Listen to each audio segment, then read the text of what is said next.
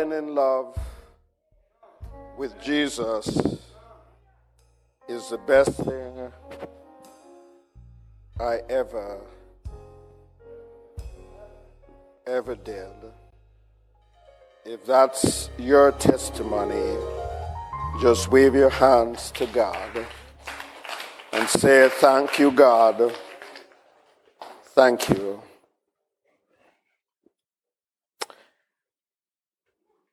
I want to ask you if you could remember Richard Stryker and his family. This Wednesday is a funeral service for his dad. Most of us don't lose two parents in one year. And so if you could remember the Stryker family, the services will be here on Wednesday morning, viewing at 9 and the service at 10.30. I want to say a special word of thanks to all those who continue to contribute to the success and the well being of the worship. I want to thank the singers and musicians for their contributions, to thank the media ministry for its contribution, to thank the ambassadors for its contribution, to thank the deacons for faithfully making sure we have communion every Sunday let's give thanks to all who are contributing to the work of God. I want to highlight two other members, and it's not that they're exclusive, but it's hard to find anybody who will go into a hospital or a nursing home, and Dr. Barbara Campbell will. And on behalf of us, has visited different folks. And Dr. Barbara, we just want to say thank you for your ministry.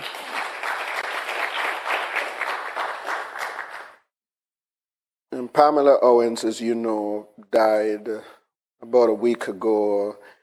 Traveled by train and Uber to the service. And when I came out of the Uber, guess who I saw? Denise Roman, who had traveled all the way from New York to give support to Pam's family. And Denise, thank you for your gift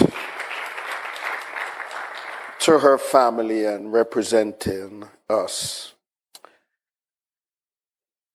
Let us look to God in prayer. Loving God, we are weak, but you are strong. Come now through the mystery of your presence and do what only God can do. This we pray in Jesus' name. Amen.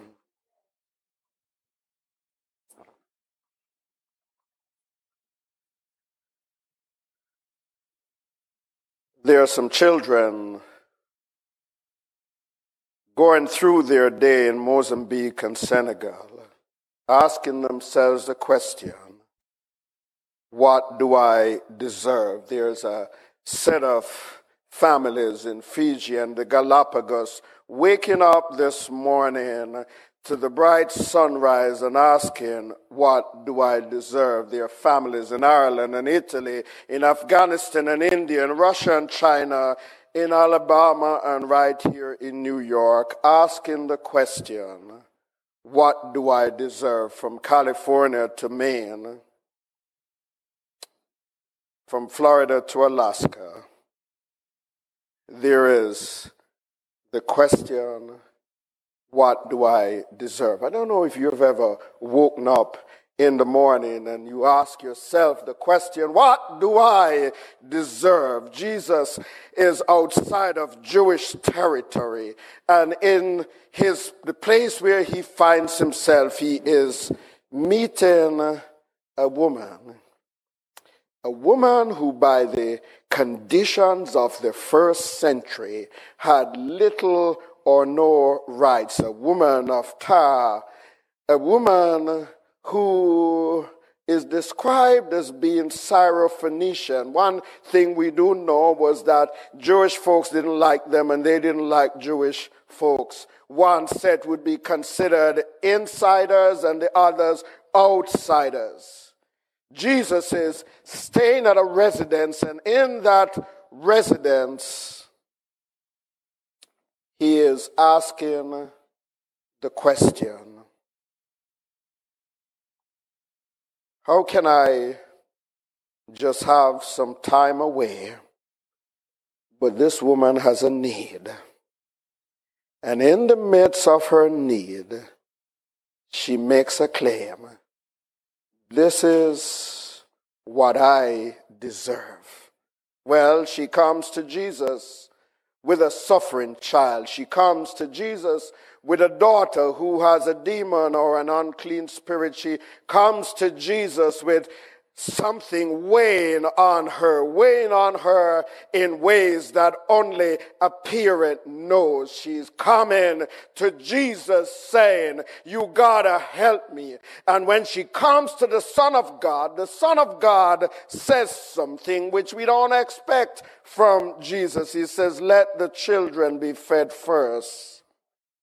For it is not fair to take the children's food and throw it to the dogs.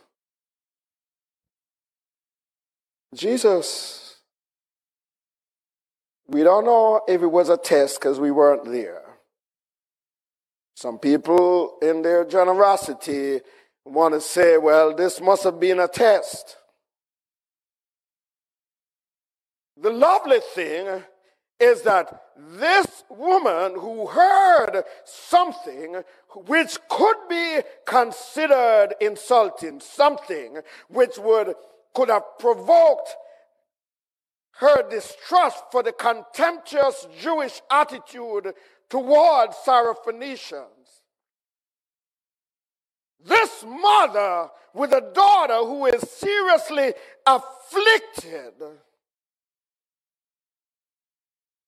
doesn't let what she heard diminish what she thought about herself. When you wake up in the morning and you stretch, and some pieces of you work and some don't do you enter your day saying, God, this is what I deserve? You see, this woman, even though she was being shunned, and dismissed, even though she was being ignored, even though she was being told that this was not her place and her time, even though she was being told, stay where you are, you cannot get this for your child. She did not hear it because she had heard from the living God that when you're made in his image and in his likeness, when you are made in the image of the Son of God, when God has carefully shaped you and formed you and brought you into this world that nobody can diminish you and take away from you what God has determined that you should have. I believe this woman had heard the voice of God saying, I shaped you.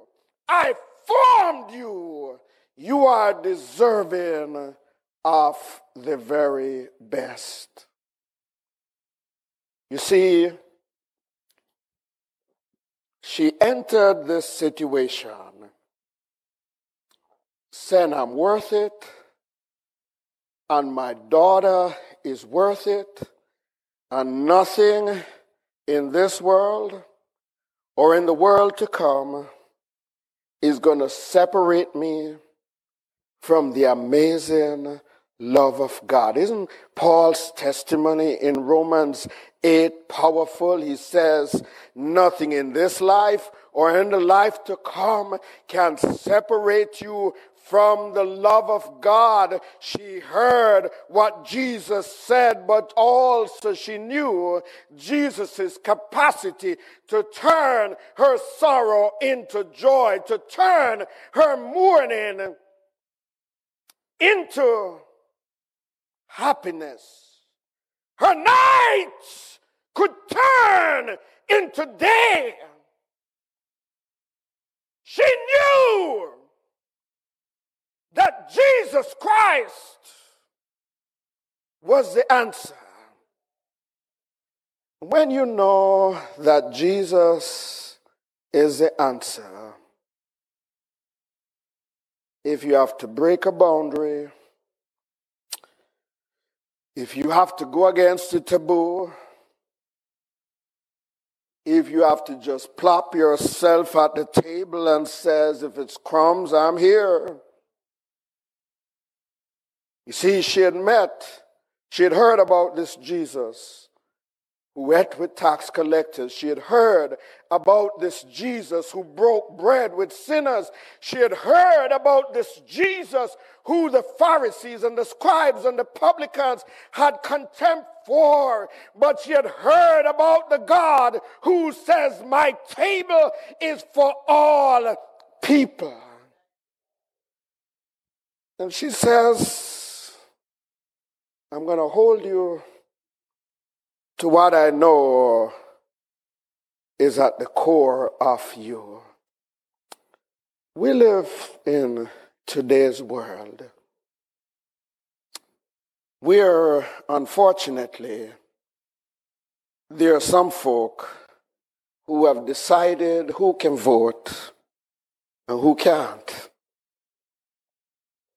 and are eroding years of progress based upon a belief that we have the right to determine who can participate and who can't. We live in a world where some people have decided that opportunity and rights are not for everybody So they dictate to women in Texas and in other parts of the country decisions about a woman's health. The same folk will not pass a bill against lynching black folks, but it's okay to determine choices for women. Christianity is in an epic struggle. A struggle for those who believe that God loves us all. Can I tell you one of the things that we are wrestling with? Everyone who studies housing in America says America needs six million new homes just to catch up. And that the majority of us can't afford to live anywhere because it's just not affordable. It's not that people are not ambitious. It's not that they're not working. It's not that they have no desire for better for themselves. They just can't afford it. And our government has believed Wall Street that all they need to do is build a hundred thousand homes. A hundred thousand homes is a drop in the bucket if you look in Queens County alone. Yet nationwide, this is what our government is offering us because they believed that some people are deserving of shelter and some are not. When you read this text, this woman comes to Jesus. And she doesn't believe it's a man's kingdom or a rich person's kingdom or a Jewish person's kingdom or a rabbi's kingdom or a white person's kingdom. She believes it is the kingdom of God and that God so loved the world that he gave his only begotten Son, that whosoever believes in him, everyone should have access to the table. What kind of woman would tell Jesus that I'm not leaving until you give me and my family what we're deserving of? How much passion do you have for life? Passion do you have for the things which are wholesome and good that you'd be willing to go the extra mile? Margie Warrell said, living by design means being intentional and clear about what you do each day. It's about taking a step back, polishing the lens through which you're viewing the world, challenging your perceptions, cross examining your choices, and reassessing your actions. It's about letting go of the fear that you're supposed to be anywhere else than where you are right now but having the courage to be more deliberate about what you want for your future. We don't know her name, but she knew this was her moment. She knew that even though she was weak, she could be strong through Christ.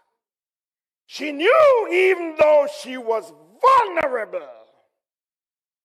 that if God joins you in your vulnerability, He will see you through.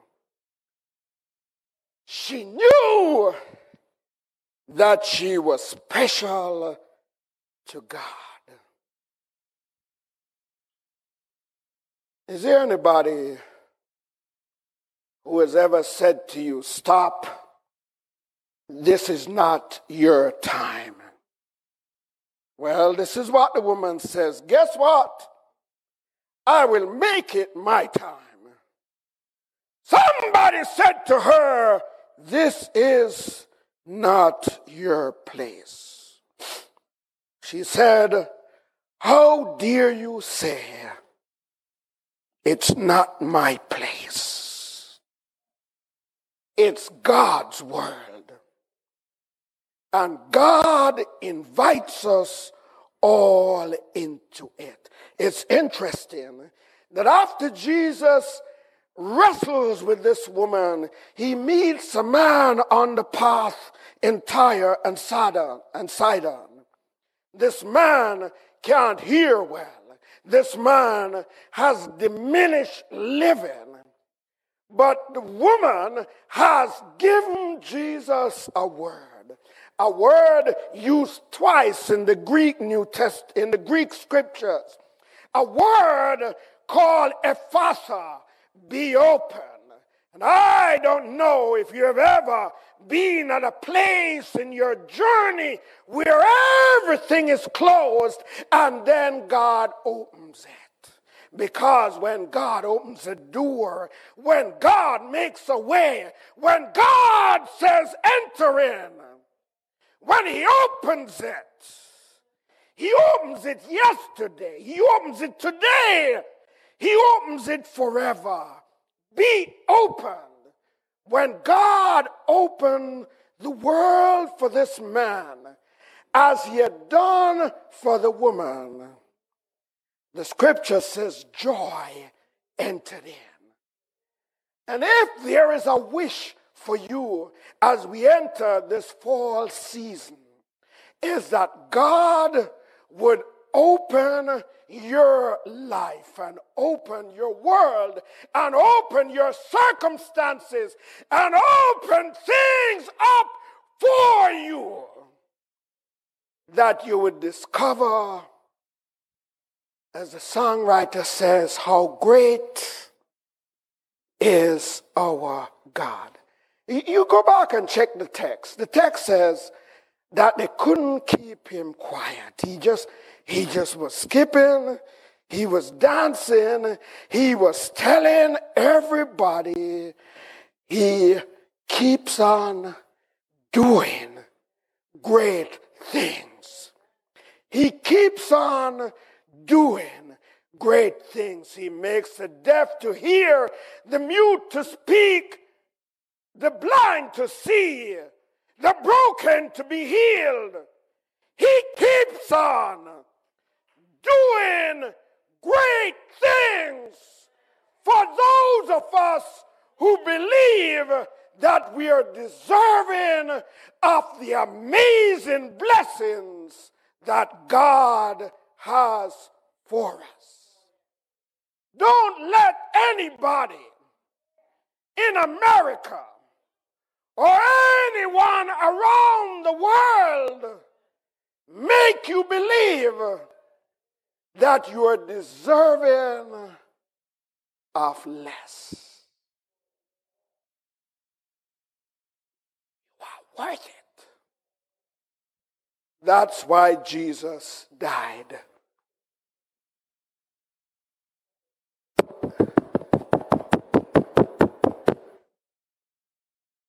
You are deserving.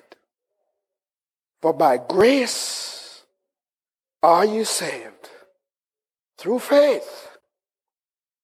Not of yourselves, it is a gift of God. But then in the same passage, the apostle says, You are God's workmanship, created in Christ Jesus for good works. If you are deserving, you show up and you say, God, however it has to come to me, I'm ready.